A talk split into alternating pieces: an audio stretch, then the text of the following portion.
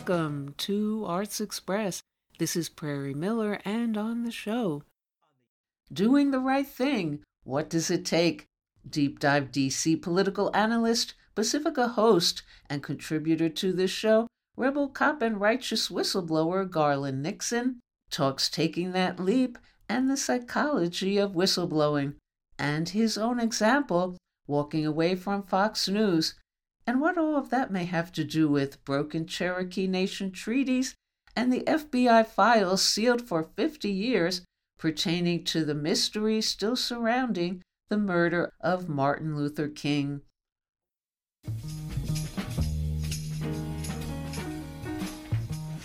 Good evening. My name is Garland Nixon. I was uh, listening to uh, yesterday. I was at an event here in DC. Um, it was also um, a, a, get together for people who supported Julian Assange, and one of the people that st- spoke, a friend, a good guy named uh, John Kiriakou, he was a whistleblower. And what he was talking about was, you know, he he was the guy who came forward on the U.S. government when the Bush administration said, "No, no, we're not torturing people." He was in with the CIA, and he came forward and he said, "Oh yeah, they are, and here's the evidence." Which, of course, you know, there was a price to pay. Um, he did the right thing. And the fact of the matter is, um, under the law, whistleblowers are supposed to be protected. And in fact, in some instances, they're even supposed to be compensated. But what happened to John Kiriakou was he got framed and thrown in jail for two years because the reality is is the reality of what the government does is far different than what they say, right? So he's a whistleblower. What happens? He tells on the government and he goes to jail for two years. And he was lucky he only got two years. And you'll find a history of whistleblowers. That's what happens. They send a message clear. And that's what's going on with Julian Assange right now. Julian Assange was a man who told the truth, who a publisher, who it has never been alleged as of yet that Julian Assange published something that was false. That's why they're they're persecuting him because he didn't tell a lie. He told the truth and he he let information out on behalf of the people. But one of the things John said, you know, I, I it just, it struck home. Think about it because it made me think, man, it really struck me. He said, you know, he read this book. I forgot the name of the book, but it was a book on whistleblowers. And he said what he found out, what he, what did the guy um, posited, uh, the author of the book was that whistleblowers have a, um, a concept, a very clear concept of right and wrong, of black and white. Something's right or it's something wrong. Something's wrong, right? And it's stuck it struck with me and that they don't think about themselves they're not like oh this is about me what's going to happen to me what can benefit me it's like well no this is just wrong right? And I thought of some of the greats. I thought of Malcolm X. I thought of Martin Luther King, you know, and I thought about people who they just took a position and they said, look, this is the way it is. You know, Malcolm X said, he said, look, if the, he says, I'm just giving you the truth. If the truth is anti American, don't blame me, blame the truth, right? And I think it really struck home with me because of what I do. If you listen to my show, right, I'm not saying anything. I'm telling you, it, it struck home with me. It made me think. That's all I'm saying. And what I thought, I'm like, well, you know, it's interesting. How do I feel about this? Because when I look at my background, you know, I was in law enforcement for years years, right? And I sued the department I was on. I sued them. They, I didn't win or lose. They settled out of court. I, we had a strong suit, but I sued them for racism and discrimination, and they wouldn't even challenge go to court with that because the case was strong. They settled out of court, and we had a settlement that made them do different things as a department, and we had a settlement that I got some money out of the deal, but there was a settlement, right? But I didn't. I did it I didn't do it for money or anything else. I did it because, in my opinion, what they were doing were wrong, was wrong. They were coming after me. It was wrong, and I was going to fight it no matter what. And I never thought about losing my job or anything happening to me other than this is wrong, and, and, and, and they're not getting away with it, right? And you know, I told people I was over at Fox, you know, doing well, doing real well. There was a, the world was ahead of me. Trust me, you know, there was a lot of opportunities for me there, financially and, and otherwise, right? I'm going on national TV. I'm doing all this stuff. I'm doing TV shows all over the place. And at some, you know, to be quite happy, uh, people say, why'd you leave Fox? Did something happen, you know? And I'm like, no, I really loved it. But and I said what I believed. But what happened was the show that I was doing up in New York was called um, Chasing News. It was a news show. New York City. It was in Philly. It was in on My Nine in New Jersey. Various places, right? And I, it was fun. Man, I got there. You know, I'm doing it. TV's glamorous, and oh my gosh, I just loved it. Be in front of the cameras. Loved the cameras, right? Loved the whole scene of TV. It was so much fun. So then the guy. It was called Chasing News with Bill Spadea and he was a very conservative guy. We disagreed or whatever. But what happened was. Um, it got close to Christmas, and they said, you know, holidays started coming, and they started saying, you know, Bill's going to take some days off. And hey, Garland, we really like you. Would you be interested in hosting the show some days? And I'm like, you know, wow, you want me to host a TV show? They're like, yeah, right. All you got to do, we write all the stuff and you read the um, from the teleprompter, and you we're going to do advertisements and preps for the show that are going to come on all evening and blah blah blah. And I'm like, wow, I'm hosting a TV show. How cool is this? It was awesome to me. It was like my dreams are coming true. And then I got up there, and you know, it was harder than I thought you know, you're sitting here reading from a teleprompter and there's somebody in your ear, or you're interviewing people and there's somebody in your ear and they're saying, okay, we're going out in 30 seconds, they're counting down, you're hearing things and you're talking and you got to pretend like, you know, you're in a conversation and all this and you got like people in your ear and all these things are going on. And it was tough and I enjoyed it, but it dawned on me I, am reading from a teleprompter, and I'm a real radical kind of dude, and I'm reading stuff from the teleprompter that is by system. And it's weird because I kind of reached the pinnacle. You know, I'm like, okay, I'm literally hosting a TV show in New York City and points all over that, you know, New England, right? And I felt like, you know, there's now I'm moving up. And I knew, you know, at that point, I knew there was more opportunities for me. I knew, okay, that's the next step. The next step is you could get your own TV show. Something big, big things are happening. You know, people don't do that in TV unless they're starting to, you know, look at you and listen to you. And I, I felt like I was doing really well. But I reached after all this time, 10 years or so in TV, and I'm reading from a teleprompter. And within a couple weeks, I called, took Christmas came, and I told him I wasn't coming back. And that was it. And I walked away and I didn't really, I didn't do Fox News anymore. You know, I was doing national Fox News, all the Laura Ingraham and Tucker Carlson's and all that stuff. Stopped doing it. I stopped doing the, the local shows that I was doing up around New England, dropped it all. When I was reading from that teleprompter and it wasn't what I wrote and it wasn't what I thought, I started realizing Just, I just, this is, you know, it was what John Kiriakou was talking about. It was like a clear vision in my head of what's right and wrong. And I don't care about all the money and everything else in the world. I can't do this. And I never thought about that. I knew I walked away. I was kind of proud of myself, you know, but I never thought about really in depth what was there and I came to realize it's a matter of right and wrong. And I felt like I'm now reading the words for the system that I really feel is an unjust system. And that was that. And I started thinking about my foreign policy perspective, right? Because there's people, ah, you're just an America hating person. And I'm like, I just tell it like it is. It is what it is. Now, why do I get into that? Because that's the way I feel about U.S. foreign policy. I see that over and over. And right is right and wrong is wrong. And people say, well, you support the United States on this and that, blah, blah, blah, and this country or that country. And here's what I say in pretty much every foreign policy endeavor, encounter of the UN, United States that I know of, I have yet to meet somebody who can understand them and support the United States position. That includes Ukraine, that includes Syria, Afghanistan, Iraq, Libya, on and on, uh, Venezuela, Cuba, Nicaragua, you name it.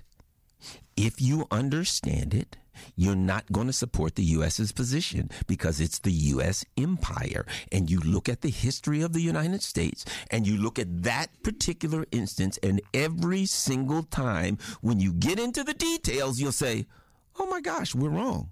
So when people get on my case, well, gee, you don't never support the United States, I say, I don't support or not support the United States. Wrong is wrong and right is right. And I want to know the details of the issue. Look at as, for example, Israel. Look, I don't care about the religious perspective of it. You had a bunch of Palestinian people in Palestine. And the U.S. empire and the colonial empires in Europe walked up and said, you know what? This is, belongs to this group now. We're going to put them in there. We're going to throw you out of your house. We're going to take your property, take your farms that you've lived on for generations, and we're going to move these people in. And you will be oppressed. You will be slaughtered. You'll be thrown into refugee camps. Now, I don't care what you think about who should have what.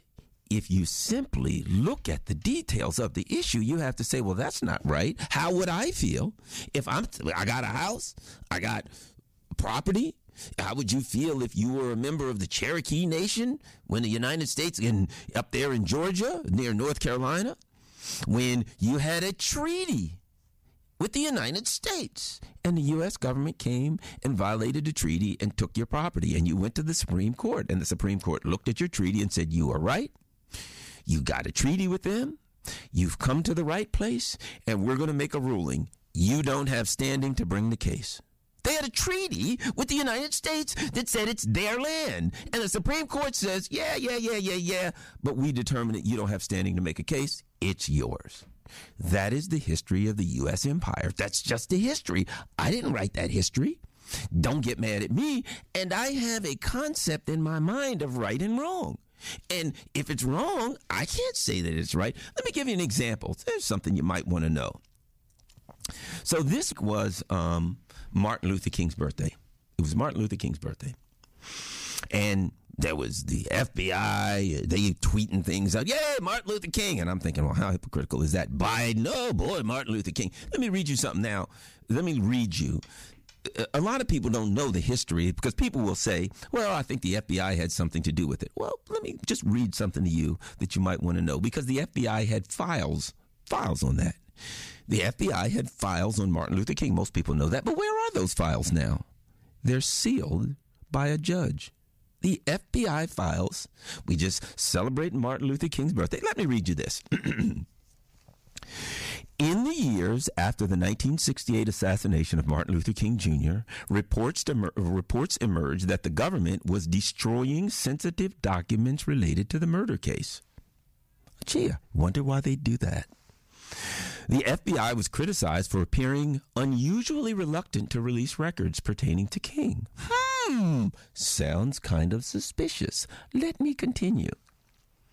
In 1997, Judge John Lewis Smith ruled against Bernard Lee and the Southern Christian Leadership Conference in a lawsuit and ordered that the King files be sealed for 50 years.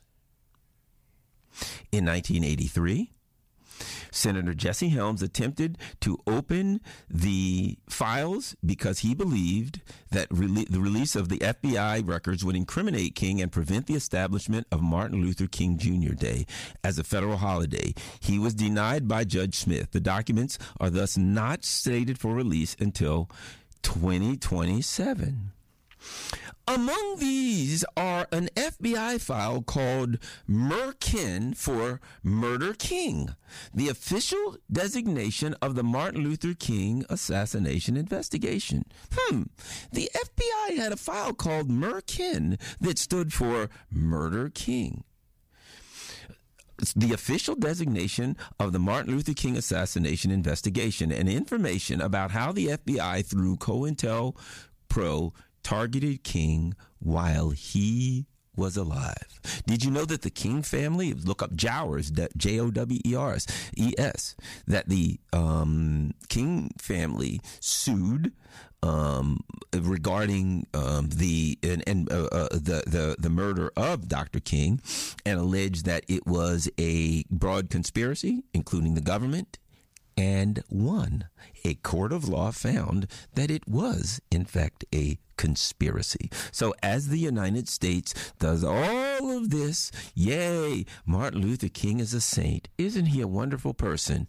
The FBI files on Martin Luther King, MURKIN for Murder King file, is sealed until 2027. They sealed it for 50 years. And do you like I, have a funny feeling that in 2027, when people say, okay, time to see the Martin Luther King files. That in the same way that a few years ago, when the trial, when the fi- CIA files um, regarding the death of John F. Kennedy, the President of the United States, was was scheduled to be released, the government said we can't do it because of national security concerns. And they were correct. Because if the American people saw what they already know, and that is that the CIA and various other intelligence agencies put the bullet, put a bullet in the head of the President of the United States, the people of the United States would know the truth. You see, the people of the United States live in a false reality, a reality where this is a a democracy, a great democracy, a benevolent democracy that goes around the world to do good and to make the world a better place, to share with all, and to be fair. When the reality is just the opposite. The United States is a murderous crime family. It is a criminal organization. America, you are not on the QE2. You are not on a luxury liner. You're not on the Norwegian Princess. You're on the Jolly Roger. You're on a pirate ship. And right now, the people around the world know it, but Americans, unfortunately, ain't hip to it. Woo! It is what it is.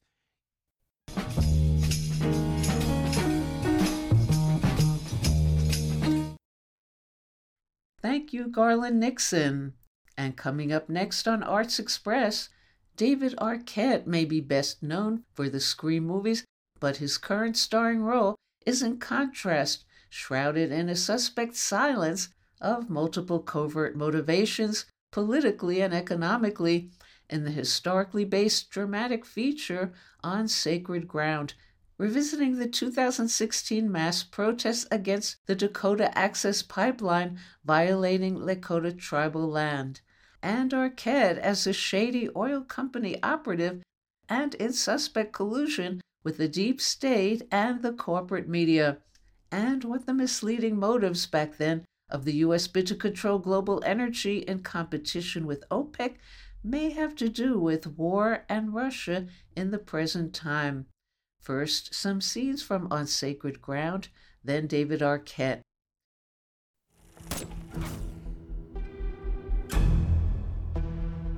I'm really glad you're here, Dan. The media is all over this Native American protest up there, and we need a no BS profile on that pipeline. Who do you work for? Big Oil? I'm a journalist. My job is to help you tell the best story you can. And what story's that? Whatever you write, whatever you see. Promise me he'll come back. You're with me, aren't you, Dan? Welcome to the circus. Sure you're up for this? That'll move 500,000 gallons a day. Are you here to redeem yourself or make money for somebody else? You have a responsibility to tell the truth about what's going on here. You've had some trouble with some of the workers and some of the native women. You should do some research. You know, transporting oil is risky. The question is, how do you minimize the risk? What did you mean the land is protected by the U.S. Constitution? Everything you see there legally belongs to the Sioux Nation. I was hired to find out what's going on. No, no, you were hired by us. Is he a liability? Yeah, he's the problem. It was important, Julie. I couldn't just ignore it. Why? I'm your wife! We have enough oil to last a century. But it's useless if we can't move it. We can't have him turning the tables on us. Strong warriors never stand down, even in the face of defeat. You move the pipeline right to the mouth of the reservation at their only water source. Just let me explain. Who wrote this article? We destroyed their past, but you're destroying their future. America doesn't run on fairy dust. That's true.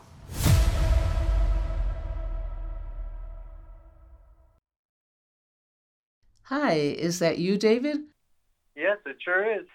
Well, hello and welcome. Awesome, Prairie. Give me one second. I'm just getting out of a bad sound zone. Okay. Perfect. Wonderful. Thank you. What was it about on Sacred Ground, this film and this true story, that got you inspired to be part of it? Well, my sister, Patricia and Rosanna, both were at the protest uh, at Standing Rock.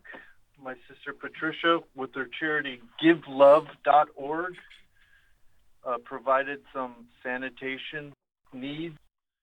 And Rosanna was there protesting uh, with her her First Nation people, uh, family, and friends. And then uh, and then working with Josh and Rebecca Tickell. Uh, they're just such incredible filmmakers.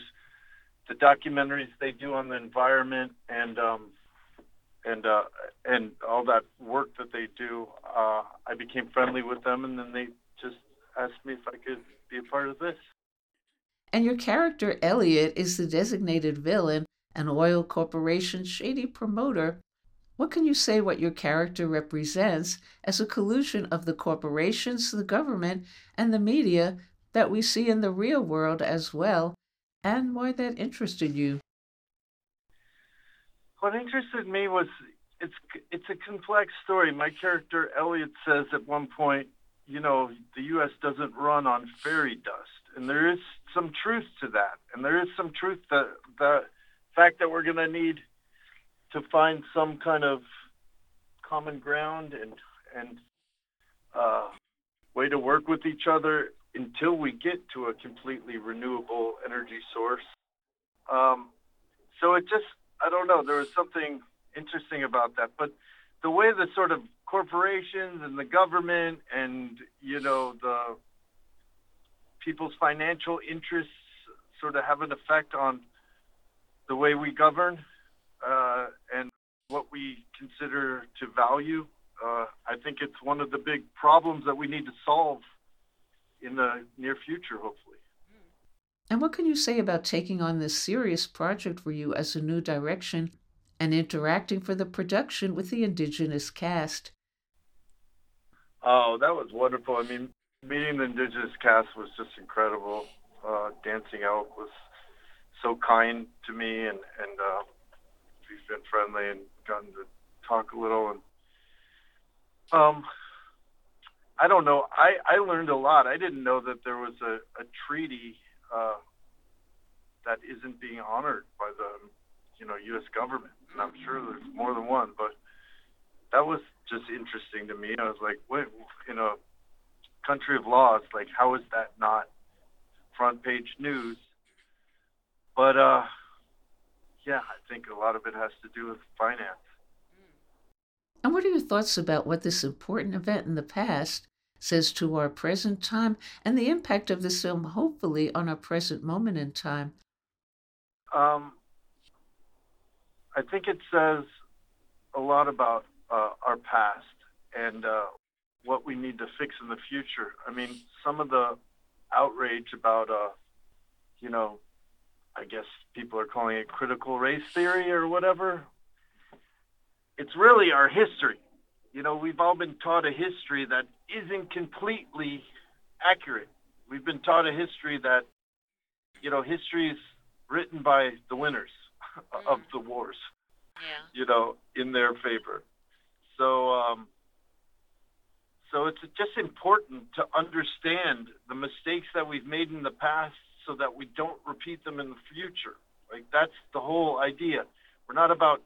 I mean, in general, it's not about you know, uh, you know, making people feel bad about their heritage, but it's about learning from the past and not making the same mistakes again, and then honoring people, all people, as equal. Now, at one point in the film, it's revealed that the stated purpose of the corporation to provide energy to the country was a lie, and that the real purpose was to become a leader supplying energy globally to replace OPEC. And we seem to see that today as well, with the U.S. sanctioning Russian oil because of war, when it looks like it's to replace Russian oil as a competitor.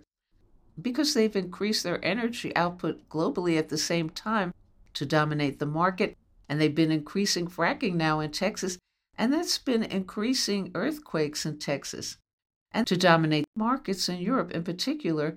And with the sanctions seemingly as a component in achieving their energy dominance over Russia, what are your thoughts about that? Uh, I don't think that's why the sanctions are there. If that also came into their um, uh, into the equation when they were figuring out if they're going to back it or not, is part of it probably. yeah, no, no kidding. I mean, if you blow up your, you know, solid ground, that's gonna get shaky. Um, yeah, I mean, I'm sure it has a lot to do with with that as well. I'm not a big fan of war in general. I don't know, like, I don't have a solution for it, so I don't know. I do, uh, but there was also, you know, talk about broken treaties. There are broken treaties. This, you know, as much as people want to say Putin's, you know, started this war over nothing, there was a treaty uh, after the Second World War that also, you know, uh, NATO wasn't supposed to move, you know, toward Russia and, and has. So I don't know. I don't know what the solutions are. I just think we can do better as a human race. Uh, we could put people before profits. That would be a really huge step. If everyone just understood, and listen, I'm an actor, so please, you know, what do I, what do I know? But uh, I do know that what does unite us is that if you are a parent, uh, that you have a, a child and that you love your child, and that's what unites us. And if you don't have a child, then you are the child of someone. If we can understand that we're all there's, there's not this side or that side. There's only one side. It's only us. But if you're trying to put people in different categories, that's part of the problem. Um, you know, and uh, if we could all understand that it's about the love we have for our children and that we want to keep all of us everywhere want to keep our children safe, I think we can, if, if that's our goal, like how do we keep children safe? How do we stop killing soldiers on the battlefield? Like, that could be a really great question to ask and problem to solve. And you ventured into filmmaking as well with The Tripper in 2006 about, quote, a Ronald Reagan obsessed serial killer targeting hippies heading to a concert. Please elaborate about your inspiration and making your own movies. Yeah, well, The Tripper was uh, really labor of love. I learned a lot, but yeah, it's a it's about the sort of right and left, the extremes. When you get extreme on either side, it becomes sort of problematic. Mm. Um, but uh, yeah, I mean, he had a Ronald Reagan had a hatred for uh, hippies. he didn't like them, uh, and uh, so it sort of had fun with that, with the sort of conservative side and the completely radical mm. side, and you know uh, the influence of psychedelics within that. And are you planning any more films of your own? Um, yeah, eventually. I mean, we're working on a documentary now about oh. Sort of saving the clowns, like bringing kind clowns back. Ah. stealing the spotlight from scary clowns and trying to infuse some joy and laughter into the world.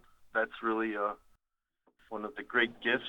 We can all spend our days laughing a little more instead of uh, the turmoil we're in. Yeah. I think the world would be a better place. Speaking of tribes. Create... Oh, sorry. And uh, sorry, that documentary is also involving Bozo the Clown. Just to throw that in.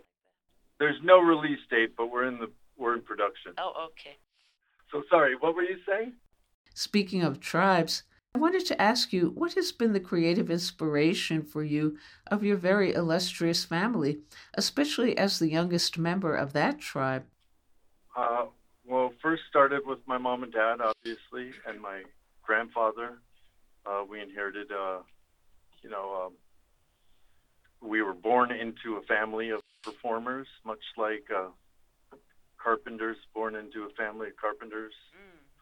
or a graphic artist is born into a family of graphic artists. You tend to pick up skills and uh, uh, know people within the business. So I know there's a lot of talk about nepotism, which I totally understand, but it also cuts both ways. You know, it, sometimes it's difficult having uh, uh, siblings that are in the same business. Uh, I once was asked, "Who do you think the best actor is in the Arquette family?"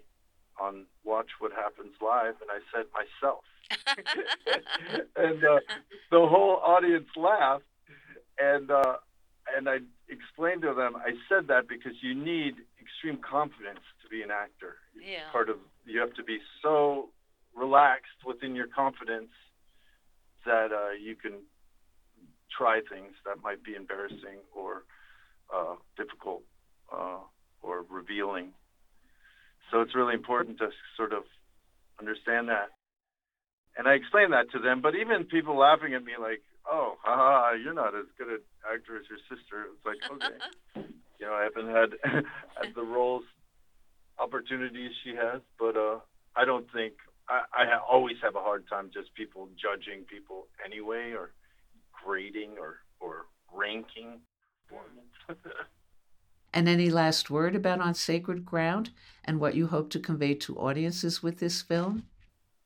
I hope that it's the beginning of more inclusion in First Nation people and Indigenous communities within the film industry.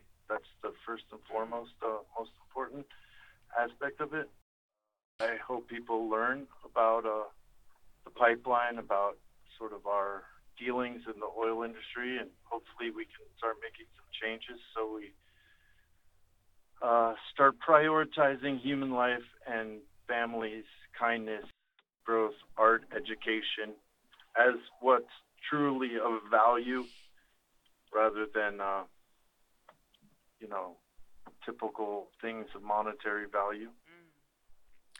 Okay. Thank you so much, David Arquette, for joining us on the show. Thank you so much. I really appreciate it. Okay, bye. Thank you. And On Sacred Ground is out now in release. Eh, buenos días, Pedro. ¿Quieres que te corte el pelo? Aquí en la frontera de los Estados Unidos.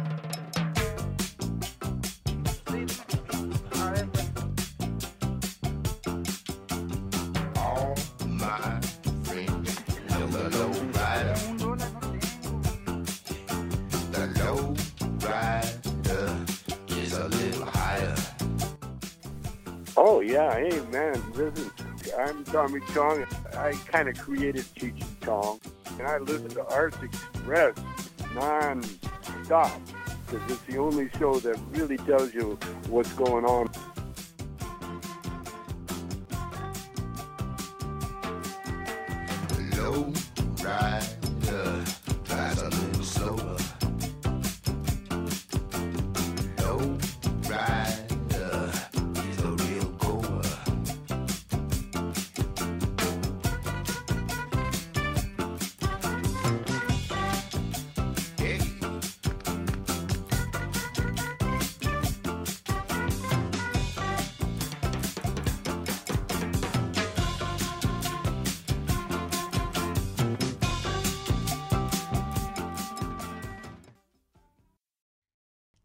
On Arts Express.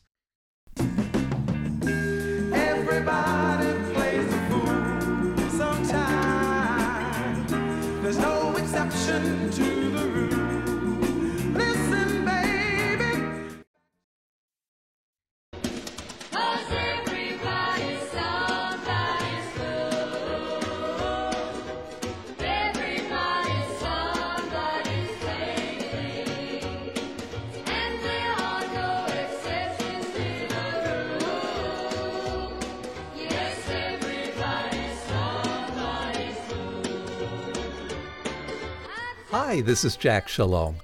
There's a new revival of the play Top Dog Underdog in New York City, and it's one of the only plays I know of where a main character is a three card Monte hustler. Now, for a long time, I've been obsessed about the connections between theater and three card Monte, especially ever since I got conned at Monte when I was a teen visiting London. I once actually published an academic study of theater and three card Monte. And what I learned is that you can take the three card Monte out of the theater, but you can't take the theater out of the three card Monte. Because in fact, the Monte Con on the street is not a game of skill, but a very sophisticated piece of street theater. In the words of scam expert Darwin Ortiz, Three Card Monte is a carefully rehearsed play with an elaborate cast of characters and a detailed script. The spectator is cast in the role of sucker, and he plays his part to perfection. So curtain up on a performance of Three Card Monte, and then we'll take a backstage view.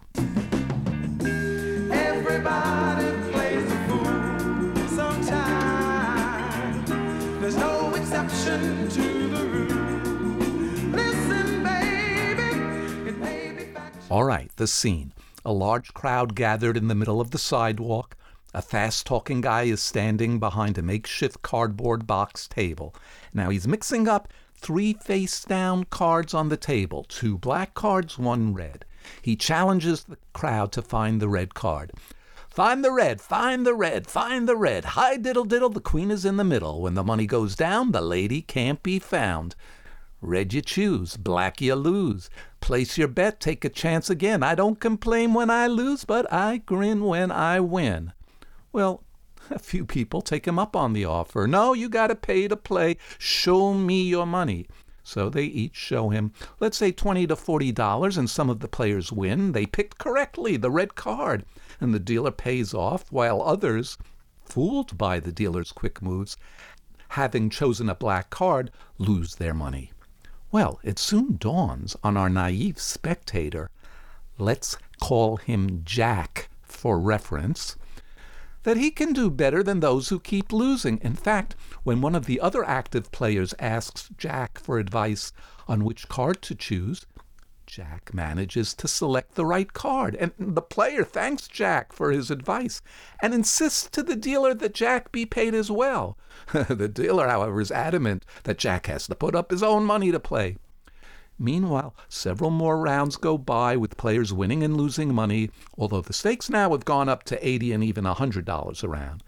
And Jack, encouraged by his apparent ability to follow the red card, finally decides to put up some of his own money $100.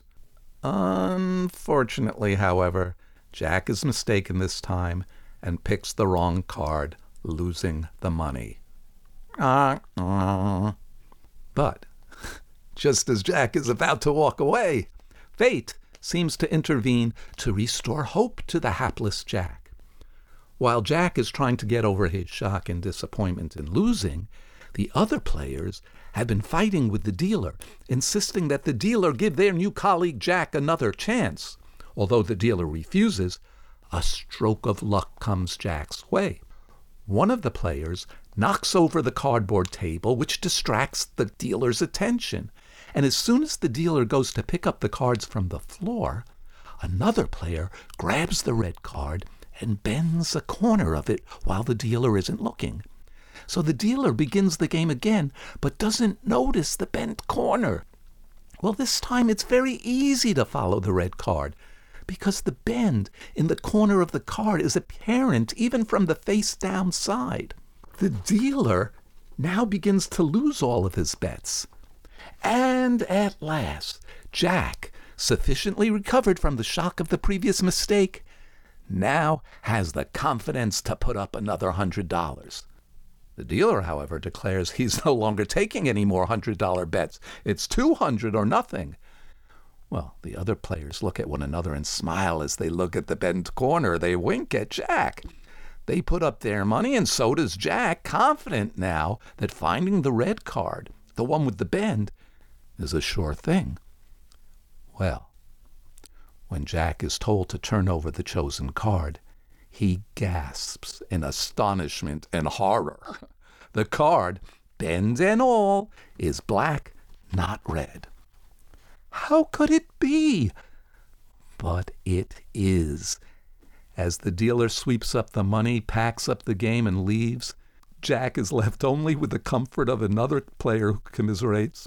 Well, uh, no use going to the cops. I guess he beat us fair and square. But of course, Jack was not beaten fair and square.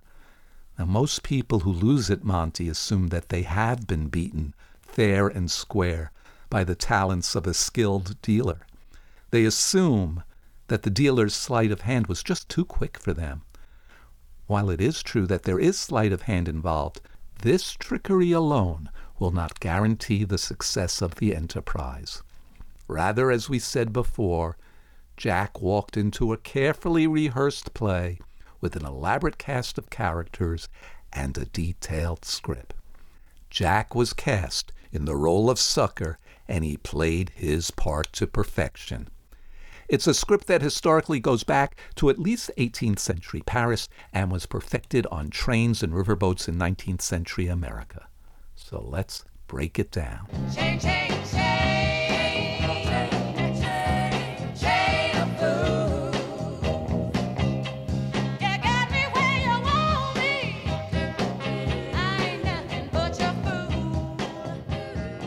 Contrary to appearances, far from being a one man operation, Three Card Monte is usually enacted by companies that consist of about 20 actors at a time.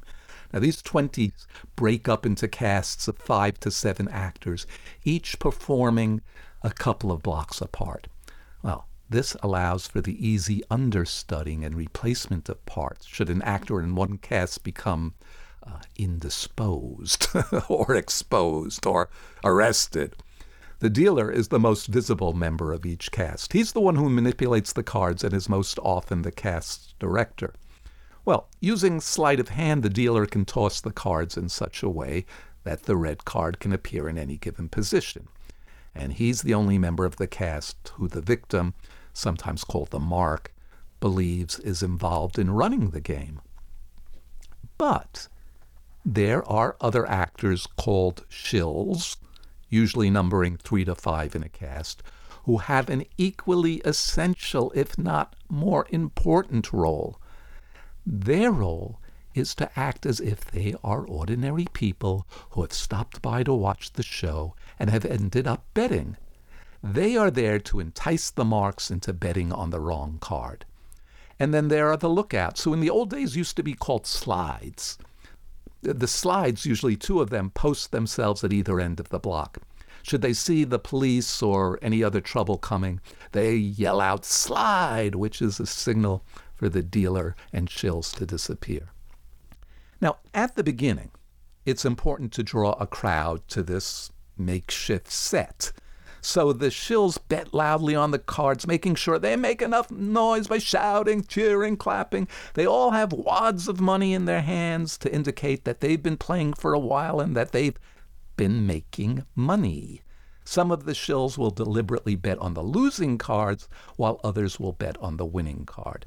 Now, the dealer at this point is making no attempt at sleight of hand. Anybody playing a modicum of attention can predict where the red card will be.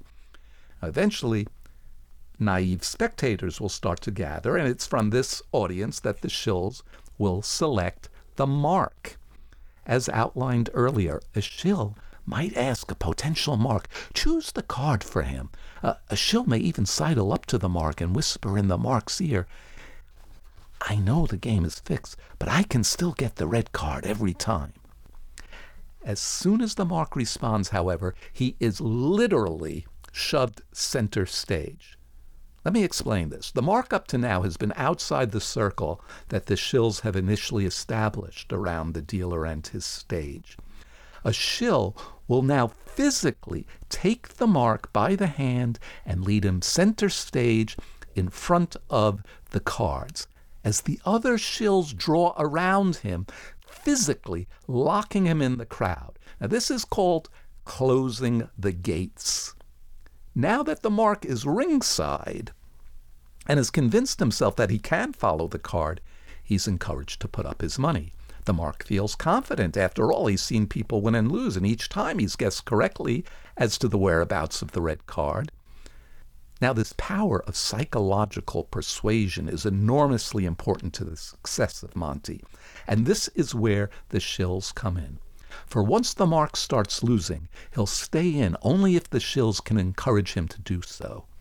To do this, the shills carefully encourage an us against him mentality with regard to the dealer. They'll groan any time the mark loses money and cheer when one of the shills win. Now, the mark, by the way, never gets to win, not even as encouragement, no matter what you're told. The sure, sure way to spot a shill is to see who wins. The shills assure the mark that this time we'll get him. Let's both put up money. As in the theater, a Monte performance depends not only on the viability of the script and the skill of the performers, but also on the details of casting and costume. Now, in New York City, as in many cities, a city beset with a highly polarized racial climate, many of the best Monte production teams are interracially cast deliberately. The shills are deliberately cast and costumed in such a way as to suggest that they're each of a different race and class background from one another and from the dealer, and so giving the impression that they can't possibly be working together. Now, the dealer is almost always black and dressed in lower class street clothes. So, by including shills who are white and Hispanic, the actors play on the racist assumption that people of different races couldn't possibly be working together. This diversity of class, sex, nationality, and race also allows various categories of marks to form bonds with shills who look or sound like themselves. Now, I, I observed a memorable example of this near Times Square when a French tourist and her husband stopped to watch and discuss the Monte performance going on in front of them. And as soon as the first few words of French were heard out of her mouth, one of the shills turns to her and replies in flawless French that she could win money by betting on the red card. Needless to say, it was not too long before the French couple lost their money. Now, not all Monte casts are successful, just like not all plays are successful. I observed one Monte cast on Broadway and 48th Street in New York City that was exceptionally unconvincing.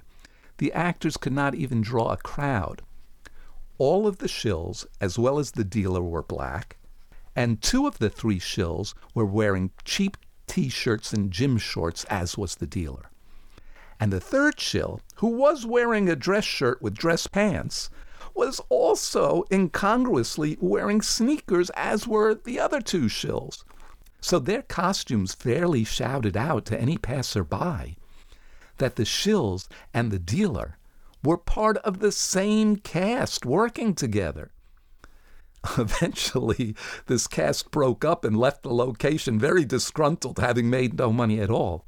Look, in Monte, a talented leading man alone will not bring in the box office receipts. And this is evidenced by the fact that even a talented dealer always works with a cast, even though he has to split the take. He knows which side his bread is buttered on. Oh, yeah.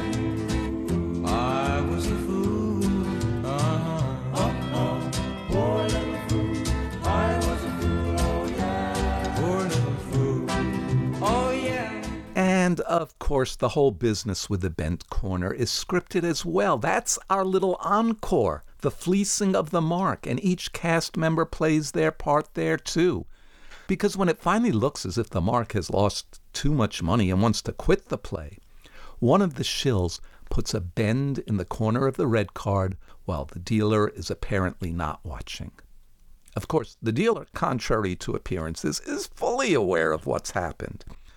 When the mark finally gets enough courage to bet again, the dealer can get the mark to put up an unusually large amount, since the mark at this point is very anxious to make his money back. So then the dealer, using sleight of hand, unbeknownst to the mark, is actually able to unbend the corner of the red card and put a bend in one of the black cards. I observed one poor mark, a man who twice earlier had lost a lot of money, lose $5,000 this way. Oh, And if the mark starts to get physical, rest assured there are those in the cast among the slides whose job is to intimidate and strong arm. The mark's going to get hurt. But usually that's not necessary.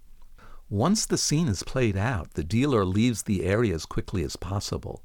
Now, it appears that the performance is over, but there is still one more scene to be played. If the mark says he's going to call the cops, another shill called the smoother, usually one who has not yet played much of a role, will go up to the mark sympathetically in order to calm him down and allow the other actors a quick exit. Ah, well, no use calling the cops. I, I guess they beat us fair and square. She'll commiserate with the mark. Well, the mark does not understand that he's just heard the curtain line of a classic play starring himself. Though the con game draws many techniques and structures from the theater, the con game is, of course, a criminal enterprise. Not a game of chance, but a criminal enterprise. The performance of theater demands the willing suspension of disbelief, but the performance of Monte demands instead the unwilling suspension of cash. Next time, I'll talk about my favorite con game and con person films.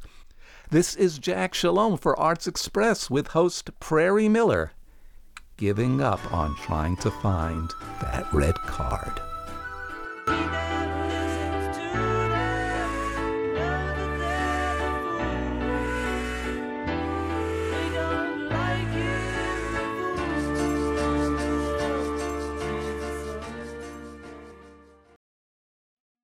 And that's all we have time for today on Arts Express, expression in the arts. And if you'd like to express yourself too, you can write to us at the radio goddess at gmail.com. Until next time, this is Prairie Miller leaving the station.